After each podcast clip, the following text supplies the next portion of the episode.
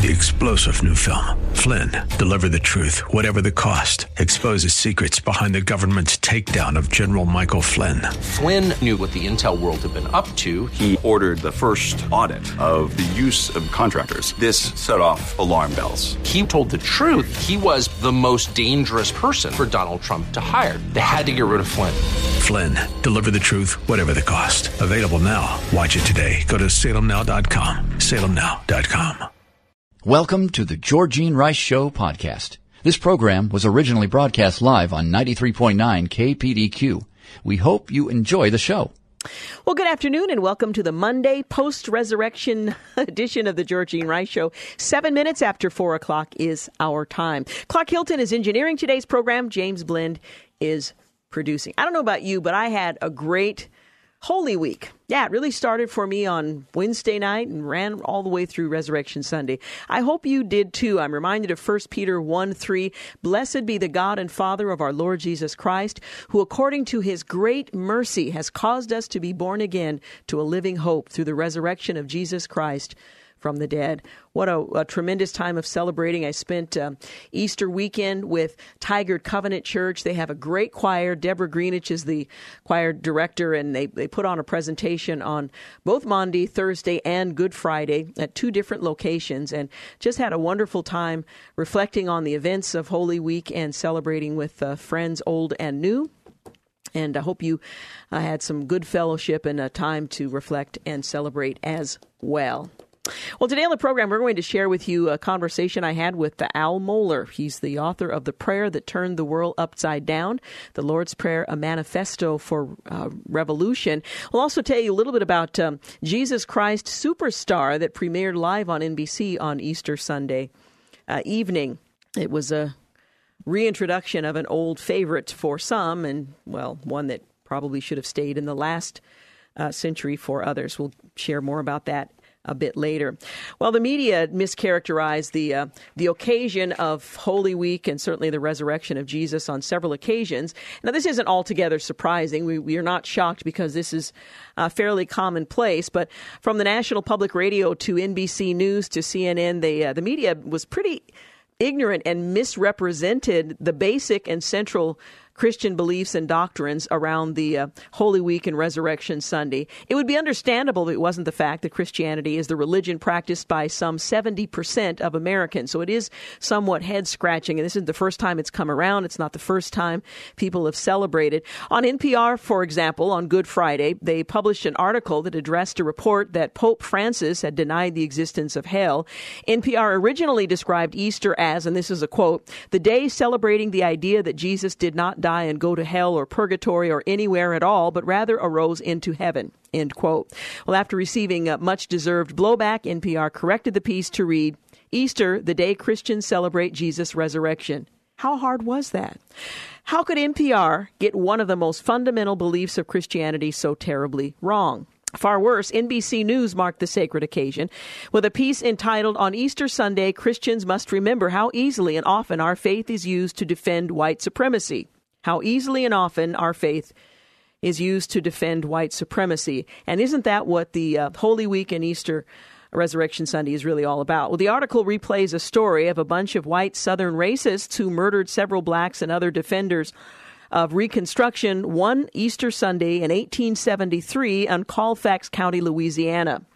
It is, of course, an a horrific story but it's far from emblematic of Christian beliefs or practices, and certainly not during Holy Week. And it was 145 years ago. They chose uh, to cover this story, that piece, uh, on Easter uh, Sunday. 145 years ago. Ironically, the article does exactly what it condemns. It seeks to co opt the Christian message, ignoring its central teaching, so as to promote an anti Donald Trump pro leftist political cause. The question, once again, is how did the mainstream media get the Christian doctrine of Easter this wrong? But then there was what uh, may have been the worst understanding of Easter, this one from CNN, in an article titled, How Easter Became a Hashtag Me Too Moment, which was not listed as an uh, opinion piece. Author Author uh, John Blake asserted that Jesus was a victim of sexual humiliation as a result of being hung naked on the cross, and therefore, if linking the Easter story with the hashtag MeToo movement is offensive and bewildering to some, perhaps that is fitting. End quote. Well, additionally, Mary Magdalene was a hashtag MeToo victim of male authority, Blake continued. The Easter story in the gospel have a jarring, unexpected quality about them as well. The stories are enigmatic and elusive. They continue to yield surprises even 2,000 years later. They are in some ways much like the figure of Jesus himself. Well, while attempting to sound profound, Blake reveals once again a shocking amount of ignorance of what Easter is actually about. I think uh, the state of his uh, undress was probably not the uppermost. Uh, issue on the mind of Jesus, who is bearing the weight of the whole world and experiencing for the first time a, a, kind of separation from God the Father. Well, a journalist should be primarily concerned with accurately reporting the news rather than promoting an agenda. However, the vast majority of those in the media reports. Um, Reporters have committed themselves to a, the promotion of a particular cause, and in so doing, they've created simplistic and flawed caricatures of those they revile, many of uh, whom revile Christianity. Then, speaking as if they fully grasp the true motives and beliefs of those they oppose, they label them foolish and backwards. As the Apostle Paul astutely predicted, the message of the cross is foolishness to those who are perishing, but to us who are being saved, it is the power of God. That's 1 Corinthians 1:18. So again, we shouldn't be surprised. This is to be expected. Christianity, by the way, is not about promoting white supremacy, a political agenda, or as a means of awakening Americans to some social justice cause. The message, particularly of Resurrection Sunday, of Holy Week, and Easter, is that Christ accomplished what he came into the world to do to defeat sin and death and rescue sinners from hell. All who believe in Jesus can rest in certain hope that they, like him, will one day rise from the grave and live with him in heaven forever. Having been fully forgiven and cleansed from all their sins, this is what Christians celebrate at Easter. Sadly, some folks don't quite uh, catch the central focus and meaning of it. Well, I was, was going to share with you a Chuck Todd's outburst on NBC. He went on to uh, say, well, let me just share just a little bit. Last Friday, which was Good Friday in uh, the uh, Western Christian world, the um, broadcast journalist, NBC's Meet the Press host, uh, Chuck Todd, used his media bullhorn to mock and further divide Americans over religion. He tweeted, uh, I'm a bit hokey when it comes to Good Friday. A bit hokey, he writes. I don't mean disrespect to the religious aspect of the day. Then he heaps disrespect on the religious aspect of the day. But I love the idea of reminding folks that any day can become good. All it takes is a little selflessness uh, uh, on our part works every time completely missing the point of Good Friday. It's not a matter of people just deciding to be good and do good. It's the it's the point is we're not good enough, and it required a tremendous sacrifice for us to even consider approaching the throne of grace, which God Himself made available to us. Again, another example of uh, the media being tone deaf, but it also is a reminder that we have our work cut out for us if we want to share the gospel effectively, if we want to extend the love of Christ in a way that reflects His character. So we can roll up our sleeves. We've had our celebration. We have been reminded of the tremendous gift we've been given. And now the Great Commission is uh, what we are called to carry out. We got our work cut out for us. But thankfully, we're not doing it on our own. You're listening to the Georgene Rice Show. Later in the program, we'll hear from Albert Mohler, the prayer that turned the world upside down, talking about the Lord's Prayer, a manifesto for revolution. We'll be back. You're listening to the Georgene Rice Show podcast. It's aired on 93.9 KPDQ. 20 minutes after 4 o'clock, you're listening to the Georgene Rice Show. Turn my page here. Well, President Trump declared on Sunday the deal for the uh, Obama era DACA program was no more, and he called for tough immigration reform after a report, rather, stated a caravan carrying more than a thousand people from Central America is traveling through Mexico and to the United States in hopes of entering the states illegally or by asking for asylum. The president, who has uh, vowed to end catch and release, tweeted on Sunday morning that Republicans need to take the nuclear option when passing tougher immigration laws. The president had given Congress Congress six months to pass legislation enshrining the Deferred Action for Childhood Arrivals program, or DACA, which protects about 800,000 young immigrants brought to the country illegally as children from deportation.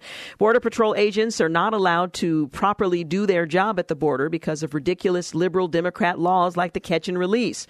That's a quote from the president's tweet. He went on to say, getting more dangerous, caravans coming, Republicans must go the nuclear option to pass tough laws now, no more DACA deal. Uh, again, the president tweeted. Well, the caravan the president was likely referring to was first reported by BuzzFeed News on Friday, organized by Pueblos Sin Fronteras, or People Without Borders. The caravan traveled through Mexico without authorization last week, according to the report. Officials in Mexico have not attempted to stop the migrants, although they have very strict um, uh, uh border laws and uh, would otherwise have prevented them. About 80% of them, uh, we're told, are from Honduras. The group's intent is to provide those people a safe way to travel to the United States. Well, hundreds of Central Americans marching from the southern state of Mexico to the center of uh, the north of the country are pictured in uh, articles. The North, or rather, the National Border Patrol Council Union Chief Brandon Judd told Fox and Friends on Sunday that the migrants are riding on the benefit of catch and release when illegal immigrants are detained in the United States and released while they wait for their court hearings. Well, the president also threatened to pull out of the free trade agreement with Mexico unless the country did more to stop the flow of illegal immigrants entering the United States. The U.S., Canada, and Mexico are currently renegotiating negotiating the North America Free Trade Agreement at Trump's insistence. Mexico is doing very little, if not nothing, I'm quoting, very little, if not nothing, at stopping people from flowing into Mexico through their southern border and then into the United States. They laugh at our dumb immigration laws. They must stop the big drug and people flows, or I will stop their cash cow, NAFTA. Need wall, he tweeted. Well, this um, these big flows of people are all trying to take advantage of DACA. They want in on the act. He added. Of course, it wouldn't apply to them. But uh, Trump also spoke about DACA and Mexico before attending the Easter services at Episcopal Church near his home in Palm Beach, Florida. Mexico has got to help us at the border. He told reporters as he held his wife Melania's hands. If they're not, or hand rather, if they're not going to help us at the border, it's a very sad thing between our two countries. End quote. Well, organizers believe about two thirds of the people in the caravan are planning to enter the U.S. illegally or by asking for protection, according to BuzzFeed. The caravan does not give the uh, migrants the guarantee they will enter the U.S. and uses any form of transportation necessary to make it to the uh, the border. Most of the people are reportedly fleeing poverty, political unrest and violence in their home country. Nearly 400 sheriffs from around the country have sent a letter to all members of Congress calling for congressional action to secure America's border. The letter, signed by 380 sheriffs representing 40 states, uh, was spearheaded by Sheriff Thomas Hodgson from Bristol County, Massachusetts. The letter posted online by the National Sheriff's Association says Congress must act to secure, to secure rather the nation's border by enforcing existing immigration laws, tightening border security, supporting the replacement of and upgrades to current barriers and fences, constructing barriers along the U.S. Mexico international um, boundary as requested by those areas where it is needed, suspending and or monitoring the, the issuance of visas to any place where adequate vetting cannot occur, ending criminal cooperation and shelter in cities, counties, and states, and have zero tolerance and increased repercussions for criminal aliens. Without border security, they went on to say, and immigration reform, more Americans will continue to be victims of crime. Now is the time to act, the letter says, warning that serious illegal alien crime is increasing and harming America because Congress has refused to address the problem. Year after year, they uh, went on to say in the letter, we have been warning the federal government about detrimental increases in transactional drug trafficking, gang violence, sex trafficking, murder, and other escalating incidents of crime by illegal aliens entering our country. Because Congress has failed to act the necessary reforms, our citizens' legal res- residents or rather, and legal residents face even greater dangers. Our national security is more vulnerable, and our enforcement efforts have been seriously compromised.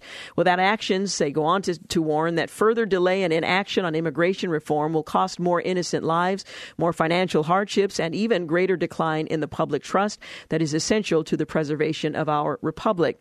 The sheriffs also call for an end to local and state efforts like sanctuary city policies to thwart law enforcement efforts, writing, These sanctuary policies policies, including the laws California enacted, directly undermine the limit, uh, undermine and limit cooperation and collaboration between local, state, and federal law enforcement, making it harder for America's sheriffs to protect our citizens and legal residents.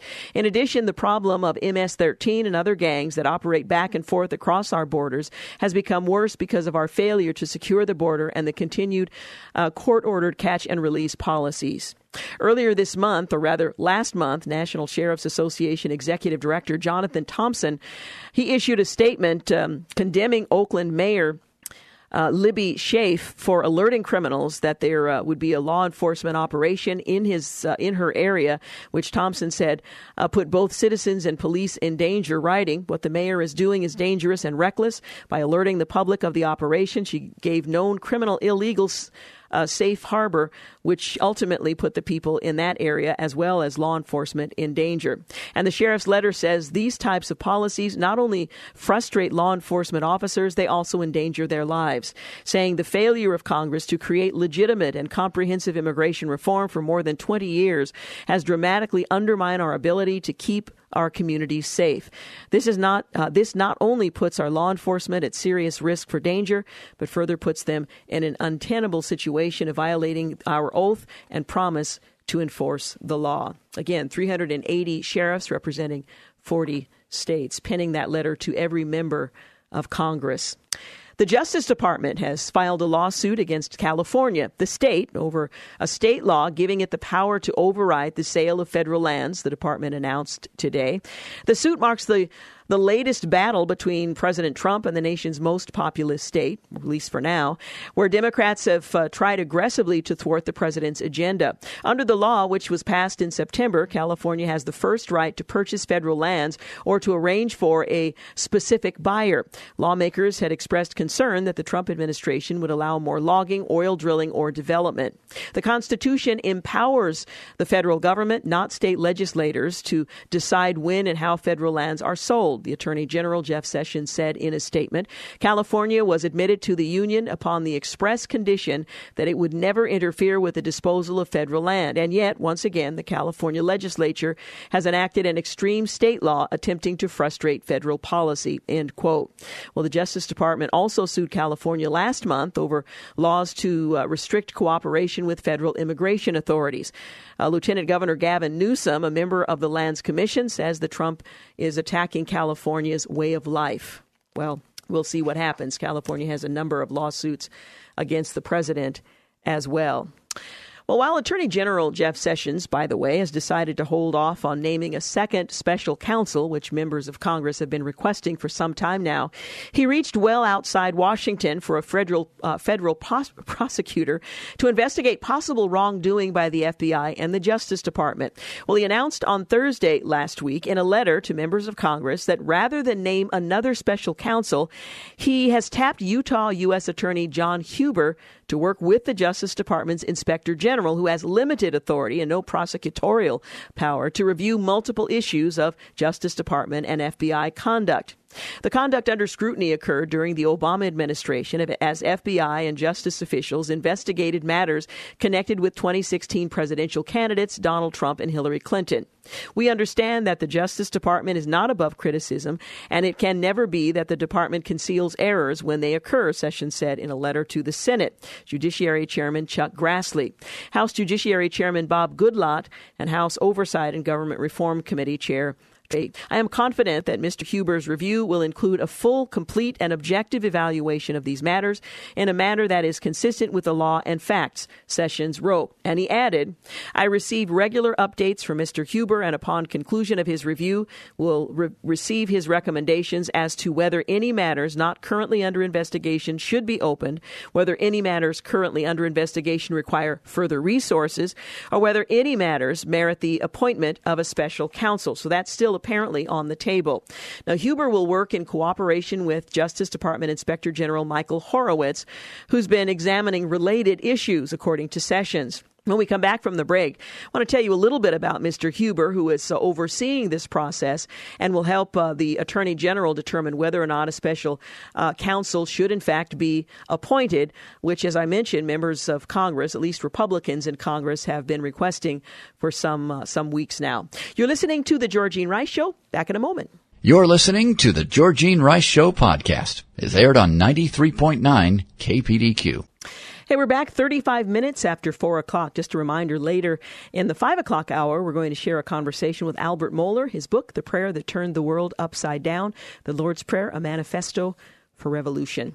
Talking about uh, Mr. Huber, that's been assigned by Jeff Sessions to work alongside the uh, Inspector General uh, to probe the FBI and the Justice Department's actions to see if there's uh, enough there to merit a special uh, prosecutor to look into um, possible abuses. Well, Mr. Huber um, was an appointee before, um, uh, an Obama appointee rather, before he was a Trump appointee. He nominated, uh, President uh, Obama nominated Huber uh, to serve as U.S. Attorney for Utah in 2015. He was confirmed by the Senate that June, again in 2015. Utah's two Republican senators uh, both gave him their highest recommendations. He offered his resignation in March of 2017 to allow the uh, Trump Justice Department to decide his fate. The administration decided to keep him. Well, last June, he was renominated for the position, and the Senate confirmed him in August by a unanimous vote. So Mr. Huber has been a part of that uh, agency. Um, he ascended, uh, his ascent during his legal career has been somewhat impressive. He gained some national prominence in the Justice Department before his appointment as U.S. Attorney. Two previous U.S. Attorneys General, John Ashcroft in 2004 and Eric Holder in 2010, recognized his prosecutorial efforts, according to the department of course, a Republican, Democrat. While serving as U.S. Attorney, he was uh, on the Attorney General's Advisory Committee under both the Obama and Trump administrations. And in 2017, Sessions named him vice chairman of that panel. He's also led the committee's uh, Terrorism and National Security Subcommittee, as well as the Interagency Domestic Terrorism Executive Committee. He provided training to other federal prosecutors nationally on issues of domestic violence, national security, and violent crimes. And last year, he was chairman of the Rocky Mountain mountain high intensity drug trafficking area that serves Colorado, Wyoming, Montana, and Utah. A special counsel Robert Mueller, a former FBI director, is probing allegations of collusion between the Trump campaign and the Russian government during the 2016 election season. And after Sessions recused himself because of his own advisory uh, role in the campaign, the Deputy Attorney General, Rod Rosenstein, selected Mueller as special counsel in part because he was not currently working in the Justice Department. His choice of a prosecutor inside the Justice Department but outside Washington is similar to past precedents for Sessions One difference is that Huber will be working uh, with Horowitz, the department's inspector general. Inspectors general have the investigative power within a single agency, in this case, the Justice Department, but an inspector general can't prosecute individuals or subpoena information. As a prosecutor, Huber can expand the investigation into individuals or institutions outside the Justice Department itself, and a prosecutor has the power to call a grand jury to subpoena information and issue indictments. So this broadens the scope of what the inspector general could do. Um, this is similar to the Bush administration's Justice Department appointment of Patrick Fitzgerald. He was a U.S. attorney from Illinois. He investigated the leaking of CIA employee Valerie Plame's name. Also, um, the Sessions um, uh, letter comes just days after the department announced that the inspector general was investigating how the FBI applied the Foreign Intelligence Surveillance Act to spy on a former Trump campaign aide, Carter Page. Well, the FBI obtained a warrant that relied heavily on an opposition research document, which I won't go into because you already know who funded it and what's it about, what it's about, rather.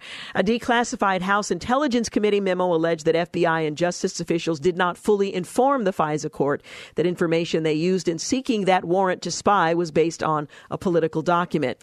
And the former uh, top FBI officials also could face legal scrutiny in that case. Finally, um, uh, the initial reaction from Congress um, uh, one uh, former attorney general from Utah uh, who worked with Huber says this, speaking to the, uh, the Daily Signal. U.S. Attorney John Huber is a capable public servant and a man of great integrity. Uh, Orrin Hatch, the senior senator from Utah, praised the selection, saying Attorney General Jeff Sessions revealed today in a letter to Congress that the United States Attorney John Huber, Utah's top federal prosecutor, has been leading the investigation of certain issues related to the actions by the department. And Hatch said in a public statement, adding, Mr. Huber brings decades of experience to his latest and now very public assignment. Most importantly, he brings the independent perspective of, a, of an accomplished federal prosecutor who has spent his career far removed from the politics of Washington. Attorney General Sessions has picked the right man for the job. I am confident that Mr. Huber will perform these duties with the utmost integrity, and I look forward to learning the results of his work at the appropriate time. So, it, rather than appoint a, a um, another another uh, investigation. This is another route that the attorney general has taken, and it will yield a recommendation as to whether or not further action is uh, required. Well, a Texas county has been hit with a lawsuit for concealing records in relation to non citizens on voter rolls. The public interest legal firm, or PILF as it's known, an election integrity group, filed a complaint on Thursday against the Office of the Harris County Voter Registration in the United States District Court for the Southern District of Texas for its refusal to disclose documents or allow the in, uh, inspection of its voter rolls in re- uh, relation to uh, registrants who were removed after it was discovered that they were not citizens. The foundation seeks a declaration that all of the defendants' records related to uh, list maintenance, including but not limited to those explicitly requested by the foundation, are subject to public inspection without encumbrance by the state public disclosure laws and must be preserved for such inspective per- uh, purposes, the complaint reads. Well, the foundation seeks an injunction to compel the defendant Bennett to comply with the uh, the uh, law through an order commanding her to permit inspection and duplication of all records concerning the maintenance of registration rolls. Well, voter registration officials in that county, Harris County, previously testified that Thousands of non citizens were discovered on their rolls every year and then handed over the district attorney uh, for to the district attorney for prosecution. Houston, one of the largest cities in the United States, is located in Harris County. Well, PILF initially requested to review the records of Harris County on the 1st of December of last year, but was ultimately denied access to the documents by January the 11th. The group then spent a final, or rather sent a final notice to the county in late January, warning that they could face a federal lawsuit if they continued to deny the group inspection of the records. PILF is seeking access to those records under Section 8 of the National Voters Registration Act of 1993, which allows individuals to inspect records concerning the implementation of programs and activities conducted for the purpose of ensuring accuracy and currency of official lists of eligible voters. Well, Harris County has previously admitted a problem with non citizen registration and voting. Uh, this, according to J. Christian Adams, president and general counsel of PILF in the uh, suit. Election officials should be transparent and, in fact, are required by federal law to be transparent. Our requests to inspect records will help educate lawmakers and the public alike on how non citizens are gaining entry into the voting system, how long they remain, how they vote, and what we can do to fix the issue. The question is not if, but how many non citizens are participating. Harris County cannot expect to get away with avoiding its federal transparency responsibilities. Well, the voter registra- registrar in Harris County did not um, respond to that request and is still holding out uh, on those. Um, documents. Another Texas county was also recently threatened with a lawsuit for withholding identical records in relation to non citizen registered to vote. Bexar County, which includes the city of San Antonio, also one of the most populous counties in the country, declined PILF's request to inspect their rolls following discovery or uh, admittance of non citizens that were removed from the rolls in December. So we don't have any uh, indication at this point how uh, broad the and deep the problem uh, problems are there. Well, Congress failed to tamp down Obamacare premiums in last week's uh, last couple of weeks spending bill, shifting the burden onto states, where governors and legislatures are facing growing pressure but few good options to bring down rates before companies finalize their 2019 prices. Politicians at all levels of government are fearing another round of sticker shock for consumers this fall as insurers uh, jack up their prices, blaming both the original 2010 health law and the moves Congress and the Trump administration have made to undercut it in the years since. Capitol Hill had a chance to lower rates with a stabilization bill Republicans had hoped to attach to last week's spending package, but Democrats balked and Congress likely missed its uh, last chance to act before the new rates are set. And I should also mention that repeal and replace never happened either. With federal policymakers sputtering, states are plotting their own steps, seeking federal permission for reinsurance programs and uh, that subsidize pricey customers or waiting for final instructions from the Trump administration on short-term plans that don't fully comply with Obamacare's coverage requirements, which are strict. A few uh, blue states are considering a restoration of the individual mandate to buy insurance or pay a tax after congressional Republicans axed penalties tied to the federal version of Obamacare starting in 2019. Maryland's governor, for example, Larry Hogan, this week said that he's ready to sign a one year fix that will redirect $380 million the windfall insurers would set to receive from the GOP's tax plan into a state tax that subsidizes its most expensive enrollees on the Obamacare exchange exchange. He's also set to approve a companion measure that asks the Trump administration to sign off on a long term reinsurance program that remits savings from subsidy dollars, which would have been spent to blunt higher premiums back to the states. So they are scrambling, not just that state, but all of them under the new scratch your head rules. Quick break, 45 minutes after 4 o'clock. You're listening to The Georgene Rice Show. You're listening to the Georgene Rice Show podcast. It's aired on 93.9 KPDQ. 51 minutes after 4 o'clock, you're listening to Georgene Rice Show. A federal judge has thrown out a lawsuit that was filed by um, nonprofit PragerU against Google, arguing that the subsidiary YouTube didn't violate federal uh, First Amendment rights by particularly censoring or limiting the organization's YouTube videos. Well, presiding U.S. District Judge Lucy Koh, she ruled on Monday that inherently serving as a privacy company, Google has no obligation to equally apply its services or, in this case, its ostensible penalties. Defendants do not appear to be at all um, like, for example, a private corporation that governs and operates all municipal functions for an entire town, Koh wrote while referencing other cases involving the First Amendment, according to a Courthouse News Service, or one that has been given control over a previously public sidewalk or park, or one that has effectively been delegated the task of holding and administering public elections. Well, PragerU attempted to argue that although YouTube is a private entity, Google operates it as a public forum, perhaps due to its apparent ubiquitousness, and thus is liable to First Amendment oversight. Marissa Streit, PragerU's CEO, said she doesn't see the ruling as a defeat, describing it as far from an unexpected setback, uh, since other legal avenues remain, such as higher courts. Already, some headlines in the media would have you believe uh, we have lost our case outright. Quite the contrary. This is only the first step in the process, and we join our legal team in its optimism for the future prospects of our lawsuit, uh, she said in a written statement. We thank the Honorable Judge Koh for her thoughtful ruling, which allows PragerU, in essence, to continue our efforts, she said.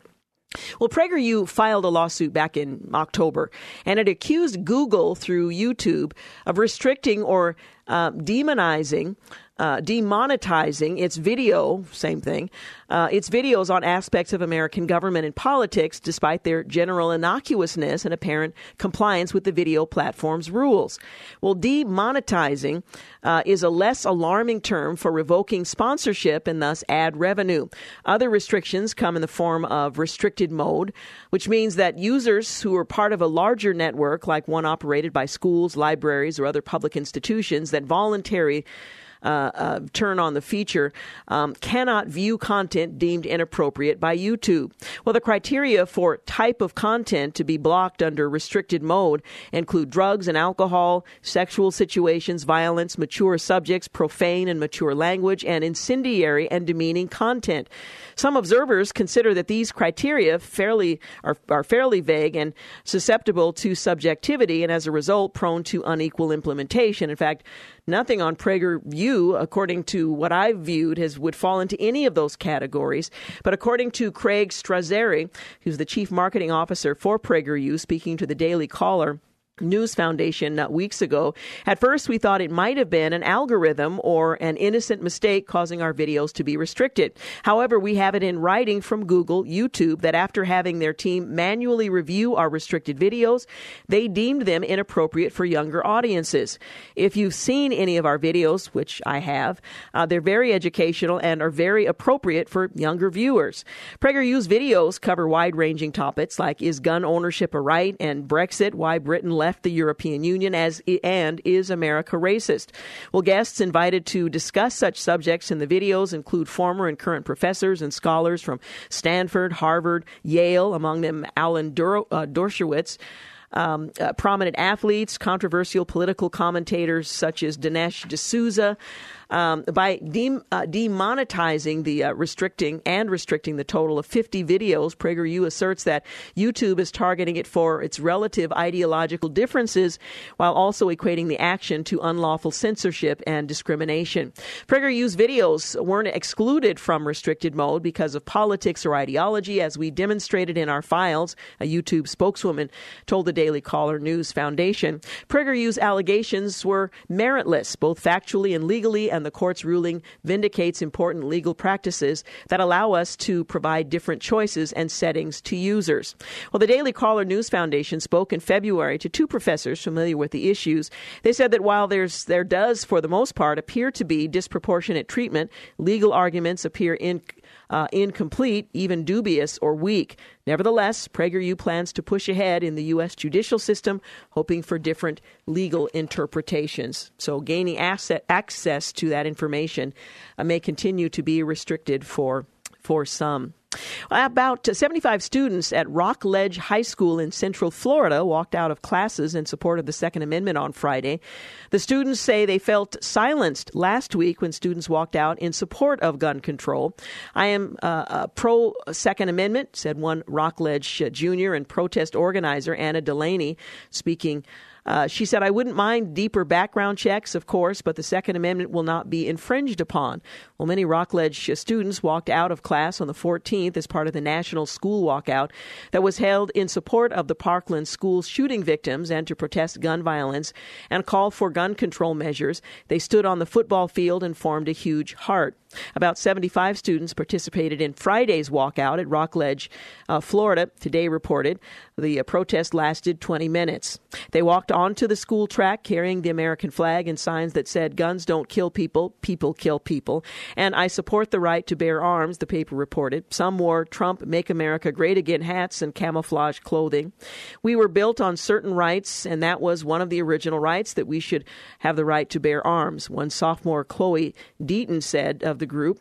She helped Delaney organize the walkout. Zachary Schneider, a junior, was quoted by uh, the paper as saying, It's all over the news right now that all students hate guns. I wanted to show that not all students feel that way. Rockledge principal Vicki Hickey uh, said the school treated the Second Amendment walkout exactly as it treated the walkout. Uh, that took place two weeks earlier, the paper reported. She said both events were completely student driven. Forgive me if I uh, uh, smell fear from school authorities who uh, knew if they objected to the second protest, the wrath, the wrath of God would descend upon them, said one observer. Regardless, what I found interesting is that uh, apparently the pro Second Amendment kids didn't know what the consequence would be and walked out anyway. Unlike the kids who walked out for gun control, knowing that nothing would happen to them, the pro gun uh, crowd must have felt some uh, trepidation given the attitude of their teachers and classmates. But again, that took place last Friday. The back and forth between Russia and the United States continued, and Russia announced on Thursday that it will expel 60 U.S. diplomats, close the U.S. consulate in St. Petersburg in retaliation for U.S. measures taken in response to the poisoning of an ex Russian spy and his daughter in Britain, but the White House vowed to deal with it. Russian Foreign Minister Sergei Lavrov said U.S. Ambassador Jon Huntsman has been summoned to the Foreign Ministry on Thursday where he was given notice Russia was responding quid pro quo to the U.S. decision to order 60 Russian diplomats out of and close the Russian consulate in Seattle. Um, Huntsman later uh, in the day said there was no justification for Russia's move, arguing it showed Russia wasn't interested in dialogue with the United States about important matters. Um, State Department spokesman Heather Nauert uh, said Russia should not be acting like a victim. She called Russia's actions regrettable and unwarranted. The United States decision to close the Russian consulate in Seattle prompted the Russian embassy in Washington, D.C. to tweet a poll asking social media users which U.S. consulate should be closed in Russia. USA Today reported St. Petersburg appeared to get the most votes in that poll. Interesting way to determine which one to uh, to close. Anyway, uh, Russia has adamantly denied any involvement in the attack. The former Russian spy and his daughter, he 66, she 33, were both poisoned with a nerve agent on March the 4th of this year in Salisbury, Britain. The father and daughter were found unconscious on a park bench in the town. The police officer exposed to the substance during the investigation was hospitalized and released last week. The former Russian spy is in critical condition, while his daughter has been upgraded to stable condition. We'll continue to follow that story as it develops. Time is 5 o'clock. We've got news and traffic coming up here at the top of the hour, so stay with us. Also, in the second hour, we'll hear from Albert Mohler, his book, The Prayer That Turned the World Upside Down. He's referring, of course, to the subtitle, The Lord's Prayer, a manifesto for revolution. We'll be back. You're listening to the Georgene Rice Show podcast. It's aired on 93.9 KPDQ. Well, welcome to the second hour of the Georgene Rice Show. Six minutes after five o'clock is our time. In this hour, we're going to talk with Albert Mohler. He's the author of The Prayer That Turned the World Upside Down, The Lord's Prayer, a manifesto for revolution. The book is published by Thomas Nelson. He'll join us for the next two segments. Also, Jesus Christ Superstar was performed live on Easter Sunday. We'll tell you more about that. Uh, presentation of a um, album that was released in the 60s. The um, production in the 70s and the film in the 70s as well. Well, North Korea's Kim Jong un is going to meet next month with South Korean President Moon Jae in at a border village in a high profile meeting that could prove significant in global efforts to resolve the decades long standoff over Pyongyang's nuclear program. The announcement was made after officials met at the border village of well, it's a border village. The um, uh, Korea's plan to hold another pre- uh, preparatory meeting on the 4th of April to discuss protocol, security, and media coverage uh, issues during the April 27th meeting, according to the joint statement released by the countries. Few other details were released at this point. The leaders of the two Koreas have held talks only twice since 1950-53 Korean War, in 2000 and 2007 under previous liberal governments in Seoul. A top South Korean official told reporters that uh, setting up dialogue to eliminate Kim's nuclear weapons program would be a critical point of the meeting. Ri Son-gwon, chairman of the state agency that deals with inter Korean affairs, led the North's three delegates, saying the past 80 days have been filled with unprecedented historic events between the rivals, referring to the Korea's uh, renewed talks before the Winter Olympics and the agreement on the uh, on the summit. The announcement Thursday comes after a surprise meeting between Kim Jong Un and Chinese President Xi Jinping this past week, which uh, uh, the goal of which appeared to seek improving relations ahead of the North's planned talks with Moon and President Donald Trump. And setting up separate talks with Beijing, Seoul, and Washington, and potentially with Moscow and Tokyo, North Korea may be moving uh, to disrupt any united front among its negotiated counterparts by reintroducing China, which is the North's only major ally, as a major player. North Korea also gains leverage against South Korea and the United States, according to analysts. Well, Washington and Seoul have said Kim previously told South Korean envoys that he was willing to put his nuclear weapons um, up for negotiation in his talk with President Trump. However, the North has yet to officially confirm its interest in a summit between Kim and Trump. So we'll see where that goes. And one of the major concerns is whether or not the United States uh, uh, contingency would be prepared for such high level talks, um, given the shakeup at the uh, the White House and the cabinet and uh, the delicate nature of these um, proposed meetings. They've been talking about it for some time, but a defunct uh, Chinese space lab has re entered Earth's atmosphere and mostly burned up, authorities in Beijing said uh, late Sunday. Mostly. Hmm. It was not immediately clear if the remains of the space station, known as Tiangong 1, had been accounted for. Earlier forecasts had said only about 10% of the bus size 8.5 ton spacecraft would likely survive reentry, mainly its uh, heavier components, such as its uh, engines. A U.S. Strategic Command's Joint Force Space Component Command Wow, that's a mouthful. Confirmed that uh, Tiangong uh, 1 re-entered Earth's atmosphere over the South Pacific Ocean at about 8:16 p.m. Eastern Time. That was on the first. Launched in 2011, uh, the, the satellite, China's first space station, served uh, as an experimental platform for bigger projects such as the uh, Tiangong 2, launched in September of 2016, and a future permanent Chinese space station. Two crews of uh, Chinese astronauts lived on that station while testing docking procedures and other uh, operations. Its uh, last crew departed in 2013, and contact with it was uh, cut in uh, 2016. Although the Chinese station has received intense media coverage each year, around 1,000 large objects such as lost satellites, uh, rocket stages fall back to Earth. These numbers are projected to increase over the coming years as more and more satellites are placed into orbit. Only one person is known to have been hit by falling space debris an American woman, Lottie Williams, who was. Uh, struck but not injured by a falling piece of a U.S. Delta II rocket while exercising in an Oklahoma park in 1997, which is why I just don't exercise because you never know what could happen. well, most famously, America's 77 ton Skylab crashed through the atmosphere in 1979 that spread pieces of wreckage near the southwestern Austria. Um, Australia city of Perth, which fined the United States $400 for littering.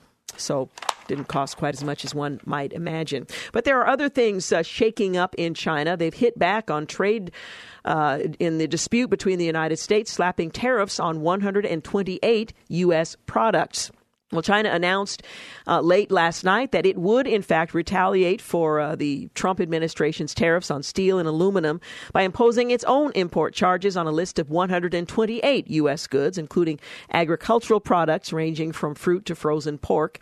The new tariffs, which China's uh, Ministry of Finance says began uh, will begin today, add fuel to what many economists fear is a burgeoning trade war between the two economic powers. Beijing said it was uh, suspending its obligations to the World Trade Organization to reduce tariffs on U.S. goods and would instead impose 15% tariff on 120 U.S. goods, including fruit. On pork and seven other products, the duty would be 25%, the Ministry of Commerce said, according to Xinhua uh, news agency. Well, Beijing had uh, warned last month that it was considering the tariff on a range of products. It seems to have um, followed that script. Other items include wine and nuts, as well as aluminum scrap. The ministry of the uh, said the United States had seriously violated the free tra- trade principles of the WTO rules. China's suspension of some of its obligations to the United States is its legitimate right as a member of the World Trade Organization, the finance ministry said in a statement. The differences between the two countries should be resolved through dialogue and negotiation, the statement went on to suggest. The salvo from China follows the U.S. imposition of tariffs of 25% on steel, 10% on aluminum that were initially applied to several trading partners. However, the European Union, Argentina, Australia, Brazil, Canada, Mexico, South Korea, They've all since been temporarily exempted, while the White House has threatened further tariffs on China. Last month, the president set in motion a further $60 billion in tariffs on Chinese imports to uh, punish Beijing for the theft of intellectual property. The South China Morning Post writes Beijing has so far held fire against major agricultural products such as soybeans and major industries such as aerospace giant Boeing. Items that state run daily Global Times suggest should be targeted. Well, the nationalistic newspaper said in an editorial last week that China has nearly completed its list of retaliatory tariffs on U.S. products and will release it soon. The list uh, will involve major Chinese imports from the U.S., the newspaper wrote, without saying which items were on the document. Up next, we'll talk with Albert Mohler, his book, The Prayer That Turned the World Upside Down. You're listening to the Georgene Rice Show podcast. It's aired on 93.9 KPDQ. Hey, we're back. You're listening to the Georgene Rice Show. We're talking with Dr. Albert Mohler. His latest book, The Prayer That Turns the World Upside Down, uh, the Lord's Prayer as a manifesto for revolution. And he takes the prayer word by word, phrase by phrase, and helps us to fully appreciate what Jesus taught his disciples and by extension us uh, in how to pray. Now, Dr. Mohler, uh, the uh, prayer goes on to make reference to the kingdom of God, your kingdom come come. What does that mean uh, when Jesus tells us to pray, Your kingdom come? You know, it means that we are declaring, first of all, the fact that His kingdom is coming, and that His kingdom will be the the only reality eternally that will last. And we're, praying to see it. Uh, you know, we, we pray, Your kingdom come, and and then the next words help to explain what we mean by that. Your will be done. God's reign is where His will is absolutely obeyed. We're praying to see that take place. Uh, and you know, Georgene, the, one of the first things is that's what every church should look like. Every single church, every single Christian family Every single Christian marriage should look like an outpost where the kingdom of heaven is becoming visible. And uh, there's something really sweet about that. I, I think it's really encouraging to, to Christians to know that we're not just praying that His kingdom will come in the day of judgment. We're praying that His kingdom will come in our lives, in mm-hmm. our families, in our marriages, in our churches right now. And that is such a radical idea because it's not only uh, impl- indicating that His kingdom is coming and being born out in us, but it's also declaring, as you mentioned earlier, that an end is coming to the world and its system, and that has to be very threatening to those outside of the kingdom. Absolutely, and and and furthermore, it's one of those situations in which uh, we better be careful what we pray for. We better not pray that unless we mean it and uh, and of course Christians do mean it. We, we we pray to see God's kingdom come, and and look, that means a mighty reversal. Just look at the parables of Jesus. Think of the rich man and Lazarus. When when God's kingdom comes, things are going to be ordered radically differently than they are according to the kingdoms of this world. Let's talk about forgiveness. Um, uh, what does the Lord's Prayer teach us about forgiveness? Well, you know, it gets to our need, and it points out that one of our most important needs is for God's forgiveness. You know, in, in the New Testament, John tells us that if we confess our sins, He, meaning the Father, is faithful and just to forgive us our sins and to cleanse us from all unrighteousness. And Jesus says that we need regularly to pray that God will forgive us our sins, our, our, debts, our trespasses. But the word debt is really important there because it's the picture of our sin. Uh, we we are in debt to Christ, a debt we could not pay. And uh, and then if we have experienced God's grace in Christ uh, through His atonement, then uh, we are also to demonstrate that to others. So we're told Give us this day our daily bread, and forgive us our debts, as we also forgive those who have sinned against us.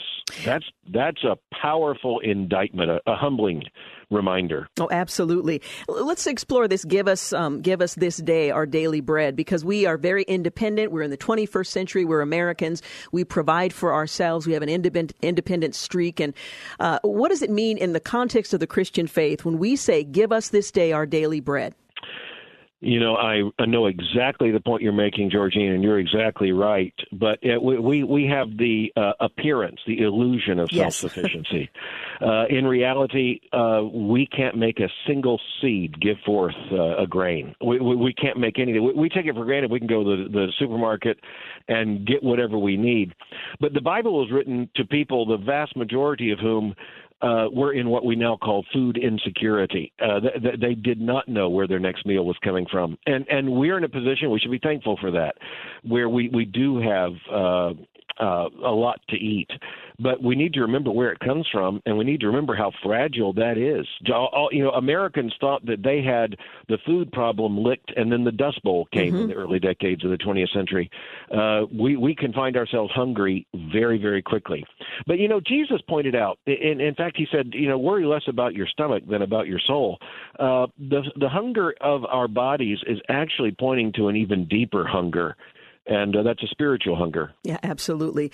Now, one of the more um, puzzling phrases in the Lord's Prayer to many is the the notion that uh, we pray, "Lead us not into temptation." It implies perhaps that otherwise we would be led by God Himself into temptation. Explain why Jesus included that in the prayer and what He's telling us. Yeah, you know, where it's helped here. We interpret Scripture by Scripture. Yes. So in the book of James, we're told that no one who sins is going to be able to say that he or she sinned because God tempted him. And, and the language is important here.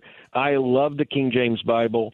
Uh, I've memorized so much of the King James Bible, but we use words differently than uh, than a lot of people, even speaking English, use them in 1611. So, the better translation there would be "Lead us not into testing, but deliver us from the evil one."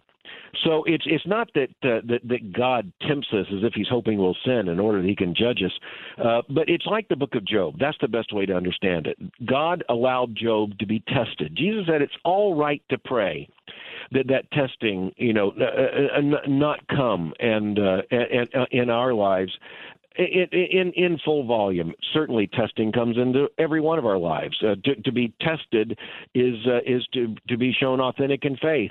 But the most important thing is Jesus says, "Pray, but deliver us from the evil one." It's not just from evil; it's it's from the evil one, and uh, we need that rescue from the evil one every single day. You know, I, I think of as a parent puts a child to sleep at night. You want to pray, you know, deliver this little one from the evil one, uh, protect this little one. And as much as we pray that for our children, we need to pray it for ourselves. Yes, yes. What does the Lord's Prayer teach us about the character of God? You know, I think that the first thing is is that God, who is perfect in every way, righteous and holy, invites us in Christ. And by the way, it's a prayer for Christians. It, it's for those who have come to profess the Lord Jesus Christ as Savior and, and have repented of their sins and are His. It's the invitation to come before a God who loves us and wants us. What it says about God's character is exactly what's revealed in Scripture that uh, he is a holy and righteous God who's a God of mercy and of grace. And by that mercy and grace, we get to go and pray, Hallowed be your name. May your name be made, be made holy. And that means in us. Uh, in other words, uh, may the world see the power of God's salvation in us. We began our conversation just uh, focusing for a moment on the fact that uh, evangelicals in America today are largely prayerless or pray very little.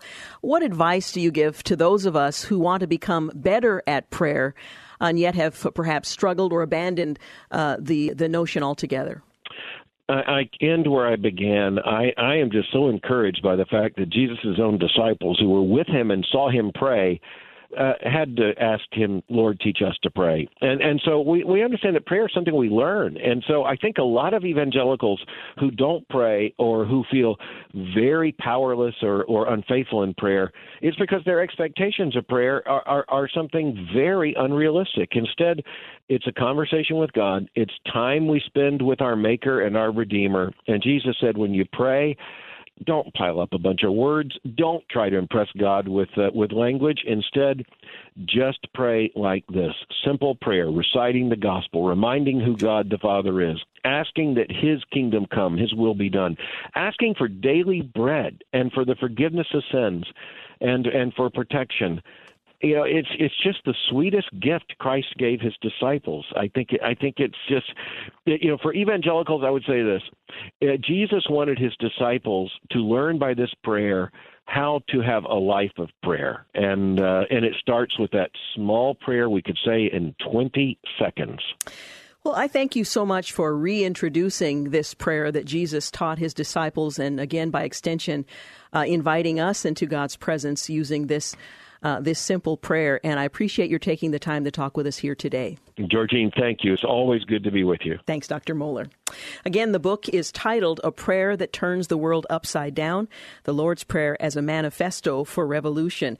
And it really begs uh, the question uh, what is our prayer life like? What is your prayer life like? I know as I've uh, gone through the book, it's, uh, it's caused me to rethink Am I uh, taking seriously the command of Christ to pray. We didn't talk about it in our conversation, but Matthew 6:13 tells us thine is the kingdom, the power, the glory, and we know how that goes. Many Christians who regularly say the Lord's Prayer in church services every week or remember a version uh, they memorized as a child recite concluding the words that don't appear in uh, some of the modern translations, but it's an important um, end um, uh, to a very important prayer he writes in the book that um, how we pray and the very act of praying uh, is a theological uh, statement, and his book certainly walks us through the theology of praying. He writes that every generation of Christians must learn to make the request, like the disciples before them Lord, teach us to pray. Every generation of Christians must also remember that Jesus' response to that question now is the same as it was 2,000 years ago. If we would have the Lord Himself teach us how to pray, then we must turn to the Lord's Prayer for instruction. As the book has shown, each petition is a theology lesson, lesson rather, in itself. None of Jesus' words were careless, and this is particularly true of the Lord's Prayer. This prayer turned the world upside down. This prayer is dangerous, overturning the kingdom of the principalities of the powers of the world. This prayer is hopeful, expecting the kingdom of God to come in fullness with Christ on the throne. This prayer is compassionate, teaching us to call God our Father and depend on Him for our every meal. This prayer is reverent, showing that nothing is more sacred than the name of God. This prayer is good news, reminding each of us that God forgives sin and delivers us from the powers of darkness. Again, the prayer that turned the world turns the world upside down. You're listening to the Georgene Rice Show. Up next, we're going to hear from one of our Christian schools in the area, North Clackamas Christian. We'll be back. You're listening to the Georgene Rice Show podcast. It's aired on 93.9 KPDQ. Hey, we're back. You're listening to the Georgene Rice Show. We're talking with Dr. Albert Mohler. His latest book, The Prayer That Turns the World Upside Down, uh, the Lord's Prayer as a manifesto for revolution. And he takes the prayer word by word, phrase by phrase, and helps us to fully appreciate what Jesus taught his disciples and by extension us uh, in how to pray. Now, Dr. Mohler, uh, the uh, prayer goes on to make reference to the kingdom of God, your kingdom come. What does that mean uh, when Jesus tells us to pray, your kingdom come? You know, it means that we are declaring, first of all, the fact that his kingdom is coming and that his kingdom will be the, the only reality eternally that will last. And we're praying to see it. Uh, you know, we, we pray, Your kingdom come. And, and then the next words help to explain what we mean by that. Your will be done. God's reign is where his will is absolutely obeyed. We're praying to see that take place. Uh, and you know, Georgene, one of the first things is that's what every church should look like. Every single church, every single Christian family Every single Christian marriage should look like an outpost where the kingdom of heaven is becoming visible. And uh, there's something really sweet about that. I, I think it's really encouraging to, to Christians to know that we're not just praying that His kingdom will come in the day of judgment. We're praying that His kingdom will come in our lives, in mm-hmm. our families, in our marriages, in our churches right now. And that is such a radical idea because it's not only uh, impl- indicating that His kingdom is coming and being born out in us, but it's also declaring, as you mentioned earlier, that an end is coming to the world and its system, and that has to be very threatening to those outside of the kingdom. Absolutely, and and and furthermore, it's one of those situations in which uh, we better be careful what we pray for. We better not pray that unless we mean it and uh, and of course Christians do mean it. We, we we pray to see God's kingdom come, and and look, that means a mighty reversal. Just look at the parables of Jesus. Think of the rich man and Lazarus. When when God's kingdom comes, things are going to be ordered radically differently than they are according to the kingdoms of this world. Let's talk about forgiveness. Um, uh, what does the Lord's Prayer teach us about forgiveness? Well, you know, it gets to our need, and it points out that one of our most important needs is for God's forgiveness. You know, in in the New Testament, John tells us that if we confess our sins, He, meaning the Father, is faithful and just to forgive us our sins and to cleanse us from all unrighteousness. And Jesus says that we need regularly to pray that God will forgive us our sins, our, our debts, our trespasses. But the word debt is really important there because it's the picture of our sin. Uh, we we are in debt to Christ, a debt we could not pay. And uh, and then if we have experienced God's grace in Christ uh, through His atonement, then uh, we are also to demonstrate that to others. So we're told Give us this day our daily bread, and forgive us our debts, as we also forgive those who have sinned against us. That's that's a powerful indictment, a, a humbling reminder. Oh, absolutely. Let's explore this. Give us, um, give us this day our daily bread, because we are very independent. We're in the 21st century. We're Americans. We provide for ourselves. We have an independent, independent streak. And uh, what does it mean in the context of the Christian faith when we say, "Give us this day our daily bread"? You know, I, I know exactly the point you're making, Georgene, and you're exactly right. But it, we we have the uh, appearance, the illusion of yes. self-sufficiency. uh, in reality, uh, we can't make a single seed give forth uh, a grain. We, we, we can't make anything. We, we take it for granted. We can go to the, the supermarket and get whatever we need. But the Bible was written to people, the vast majority of whom uh, were in what we now call food insecurity. Uh, th- they did not know where their next meal was coming from, and and we're in a position we should be thankful for that, where we we do have uh, uh, a lot to eat. But we need to remember where it comes from, and we need to remember how fragile that is. You know, Americans thought that they had the food problem licked, and then the Dust Bowl came mm-hmm. in the early decades of the 20th century. Uh, we we can find ourselves hungry very very quickly. But you know, Jesus pointed out, in, in fact, he said, you know, worry less about your stomach than about your soul. Uh, the the hunger of our bodies is actually pointing to an even deeper hunger and uh, that's a spiritual hunger. Yeah, absolutely. Now, one of the more um, puzzling phrases in the Lord's Prayer to many is the the notion that uh, we pray, "Lead us not into temptation." It implies perhaps that otherwise we would be led by God Himself into temptation. Explain why Jesus included that in the prayer and what He's telling us. Yeah, you know, where it's helped here. We interpret Scripture by Scripture. Yes. So in the book of James, we're told that no one who sins is going to be able to say that he or she sinned because God tempted him. And, and the language is important here. I love the King James Bible. Uh, I've memorized so much of the King James Bible, but we use words differently than uh, than a lot of people, even speaking English, use them in 1611. So, the better translation there would be "Lead us not into testing, but deliver us from the evil one." So it's it's not that uh, that that God tempts us as if He's hoping we'll sin in order that He can judge us, uh, but it's like the Book of Job. That's the best way to understand it. God allowed Job to be tested. Jesus said it's all right to pray that that testing, you know, uh, uh, uh not come and uh, and, and in our lives in, in in full volume. Certainly, testing comes into every one of our lives. Uh, to, to be tested is uh, is to to be shown authentic in faith. But the most important thing is Jesus says, "Pray, but deliver us from the evil one." It's not just from evil; it's it's from the evil one, and uh, we need that rescue from the evil one every single day. You know, I, I think of as a parent puts a child to sleep at night, you want to pray, you know, deliver this little one from the evil one, uh, protect this little one. And as much as we pray that for our children, we need to pray it for ourselves. Yes, yes. What does the Lord's Prayer teach us about the character of God? You know, I think that the first thing is is that God, who is perfect in every way, righteous and holy, invites us in Christ. And by the way, it's a prayer for Christians. It, it's for those who have come to profess the Lord Jesus Christ as Savior and, and have repented of their sins and are His. It's the invitation to come before a God who loves us and wants us. What it says about God's character is exactly what's revealed in Scripture. That uh, He is a holy and righteous God who's a God of mercy and of grace. And by that mercy and grace, we get to go and pray hallowed be your name. May your name be made, be made holy. And that means in us. In other words, may the world see the power of God's salvation in us. We began our conversation just uh, focusing for a moment on the fact that uh, evangelicals in America today are largely prayerless or pray very little.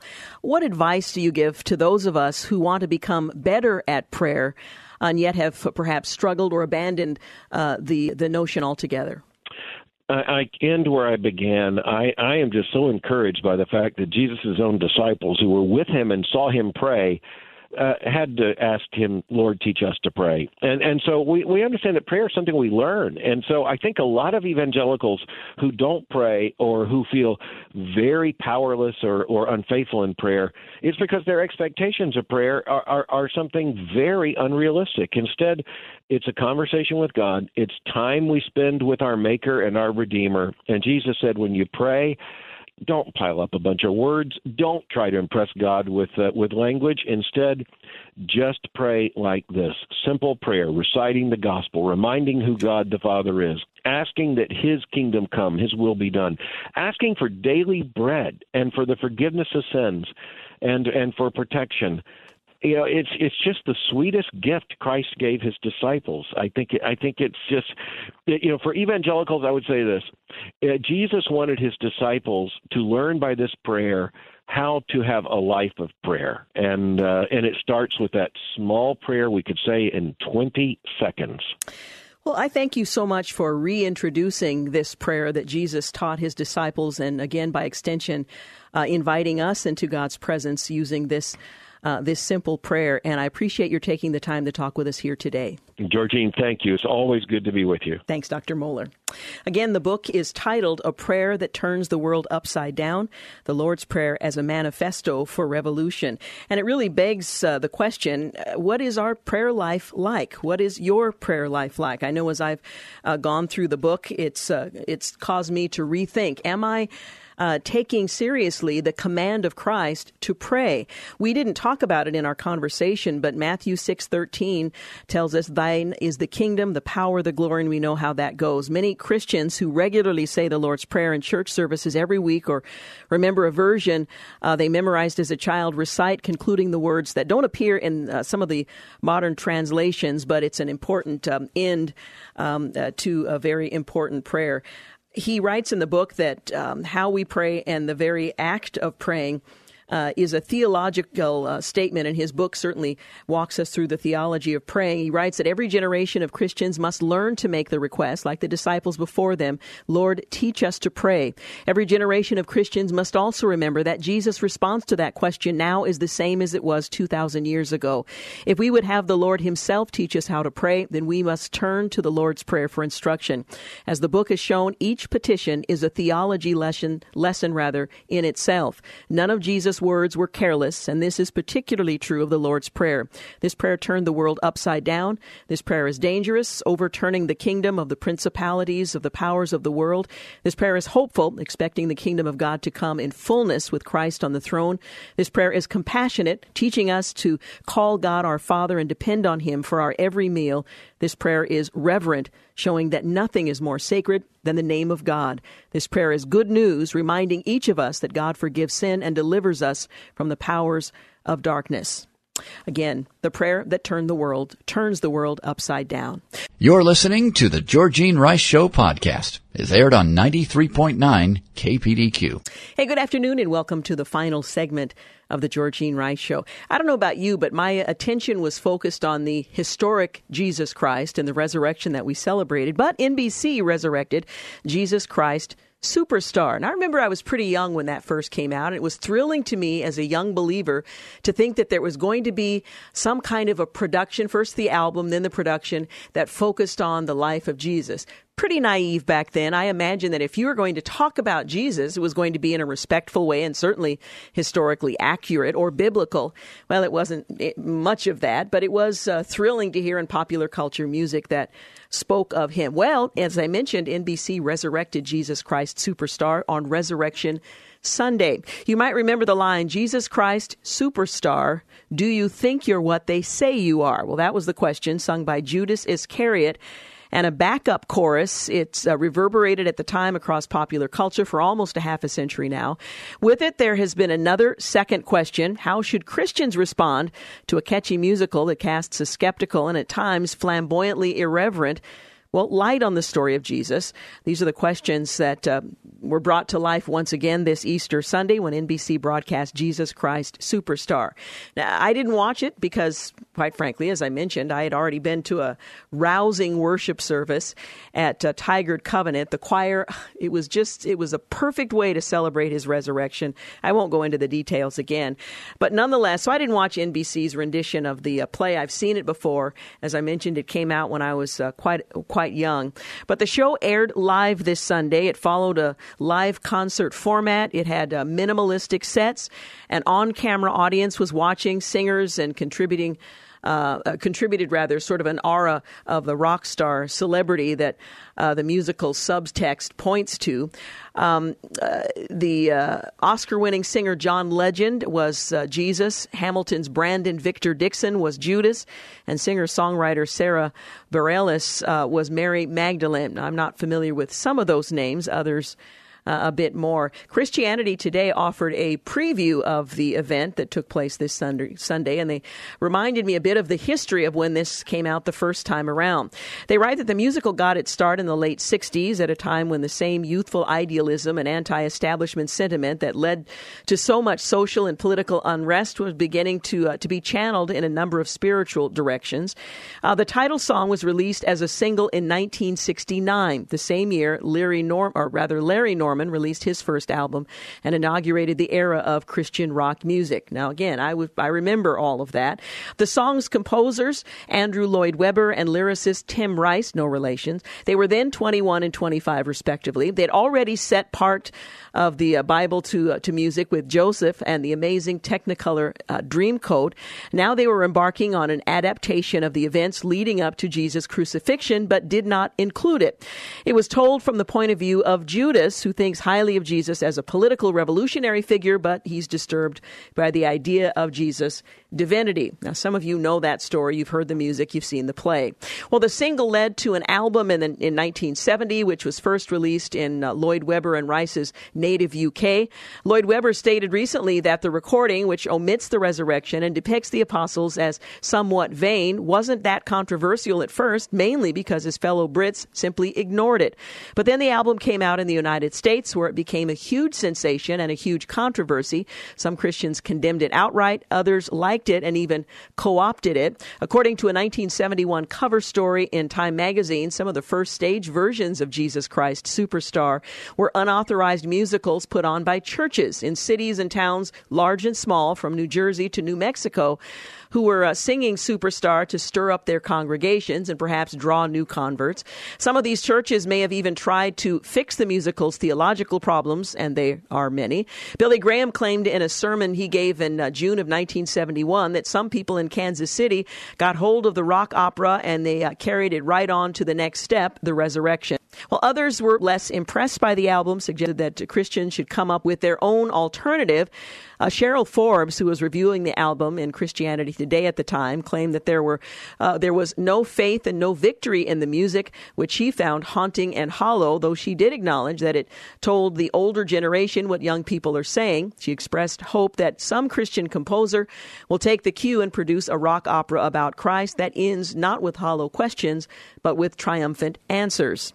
Well, the divisions didn't go away. Um, the Christian divi- uh, divisions didn't go away when the album developed into a Broadway musical, which opened in October of 1971. The show depicted Herod as a transvestite and showed Jesus being crucified on a triangle rather than a cross. It attracted Christian and Jewish protesters alike, the former for its irreverence, the latter because its treatment of the Jewish priests and crowds seemed anti Semitic. In the meantime, the producers sued more than a dozen religious groups for for copyright infringement to get them to stop putting it, uh, their own uh, versions out as a musical. By and large, Christians who had expressed cautious appreciation for the album were more dismissive of the show. Uh, Mr. Stephen Rose, writing for the Christian Century, said the Broadway show was theologically incoherent and should have remained a recording. He uh, his uh, review of the show for Christianity Today said its bizarre effects and for the shock of it images had overwhelmed the lyrics and emptied them of their meaning. Um, a Christianity Today editorial at the time added that the stage production had destroyed the record's impact and lost the album's thoughtful, discerning awareness of a generation's concern with Jesus and his identity. Well, regardless, the musical, uh, uh, the musical's culture, influ- uh, cultural influences rather, continued to spread. And by the time the film version of Jesus Christ Superstar came on in 1973, it was actually the third hippie flavored Jesus musical to hit the movie theaters that year. It was followed, uh, uh, rather, it followed Johnny Cash's explicitly evangelical The Gospel Road and the film version of Stephen Schwartz's parable heavy Godspell. But in some ways, it was still the most divisive of the bunch lunch. Again, Forbes, writing for Christianity Today, called the Superstar movie a theological disaster, but an ecumenical triumph because it had united Jews and Christians of all stripes in condemning the film. But again, not all Christians rejected the film out of hand. James Wall, writing for the uh, Christian Century, he called the film compelling, moving, and visually stunning and concluded that it is a work of cinematic art which just might strengthen the viewer's faith in its ordinary, uh, its original story. That's a bit of a stretch. Anyway, st- since then, the musical has uh, been performed countless times and in a variety of styles. Notably, modern versions have dropped the flower people aspect of the earlier productions, sometimes finding new ways to plug the musical into contemporary concerns. While a 1990 production put the actors in traditional biblical costumes and was said to have a reverential tone, overall, a 2003 production reimagined Jerusalem's temple as a version of Wall Street with stockholders uh, taking the place of the money changers. And while the show isn't as controversial as it once was, it's uh, still greeted with uh, protesters here and there. Most bizarrely, perhaps a Polish production in 2006 was going to take place at a former concentration camp until Jewish leaders convinced the authorities to call the thing off. Well, the upcoming, or rather the, the uh, Easter Sunday live in concert broadcast put a new spin on the musical. Uh, the part of Herod is now being played by, or was played by Alice Cooper, the legendary legendary shock rocker who's been quite uh, open about his Christian faith. In fact, we shared a bit of his testimony last week. Uh, this Herod won't be in drag. And interestingly, the NBC broadcast joins recent films like Risen, The Shack, and Killing Jesus and casting a non white actor as Jesus, and uh, for that matter, as Judas. In the Jesus Christ Superstar film, Jesus was white and blonde, while Judas was uh, played by a black singer. The character's frustrations with Jesus and his increasingly spiritual mission seem to echo the black community's impatience with white Christianity and its lack of engagement with justice issues. In the NBC broadcast, both Jesus and Judas were in fact played by people of color, black men, uh, which suggests the version of the musical uh, may resonate in a different way. And as always, there is the question of how the musical will um, handle the resurrection. In any case, the fact remains that uh, for a few hours on Easter Sunday, people um, who may not have gone to church uh, that morning watched a show about Jesus, listened to Judas ask who Jesus really is, and it's uh, a good question, and one might hope that uh, the hearer might actually take the question more seriously than the play would suggest. Again, that was on Sunday, and my, I imagine you could probably find it if you wanted to check it out. Well, coming up this week on Tuesday, we're going to talk with uh, Charles Crismier. He's the author of Hearts of the Fathers, Leaving a Legacy That Lasts. On Wednesday, we'll talk with Craig uh, Glass. He's the author of Noble Journey, The Quest for a Lasting Legacy might pick up a theme there. On Thursday, Brian C. Stiller will be my guest from Jerusalem to Timbuktu, a world tour of the spread of the gospel, the spread of Christianity. It's a book published by um, InterVarsity Press, and it's an interesting uh, look at how uh, the uh, gospel began in uh, Israel and Jerusalem and spread not only uh, throughout the, that countryside but across the globe and its influence. Uh, on many nations. So I'm looking forward to a conversation with Brian Stiller from Jerusalem to Timbuktu. Want to thank Clark Hilton for engineering today's program, James Blend for producing, and thank you for making the Georgene Rice Show part of your day. Have a great night. Thanks for listening to the Georgene Rice Show podcast. If you'd like to download a podcast of the show or would like more information on today's guests, please visit the show at kpdq.com or on Facebook. Follow the show on Twitter at grice show and like us on Facebook. And join us live every weekday at 4 for more critical thinking for critical times on 93.9 KPDQ. Three star general Michael J. Flynn, head of the Pentagon Intelligence Agency, knew all the government's dirty secrets. He was one of the most respected generals in the military. Flynn knew what the intel world had been up to, he understood its funding. He ordered the first audit of the use of contractors. This set off alarm bells. The explosive new documentary, Flynn, Deliver the Truth, Whatever the Cost, uncovers the facts behind this scandal. Flynn told the truth. He was the most dangerous person for Donald Trump to hire. I find out the worst enemy that I'm going to face in my life is right here in America. They took my assessment and they wanted me to change it. And I was like, I'm not changing it. They had to get rid of Flynn with in depth interviews, archival footage, and never before seen personal records of the man behind the headlines. I just felt like I was drowning. Flynn, deliver the truth, whatever the cost. Available now. Watch it today. Go to salemnow.com. Salemnow.com.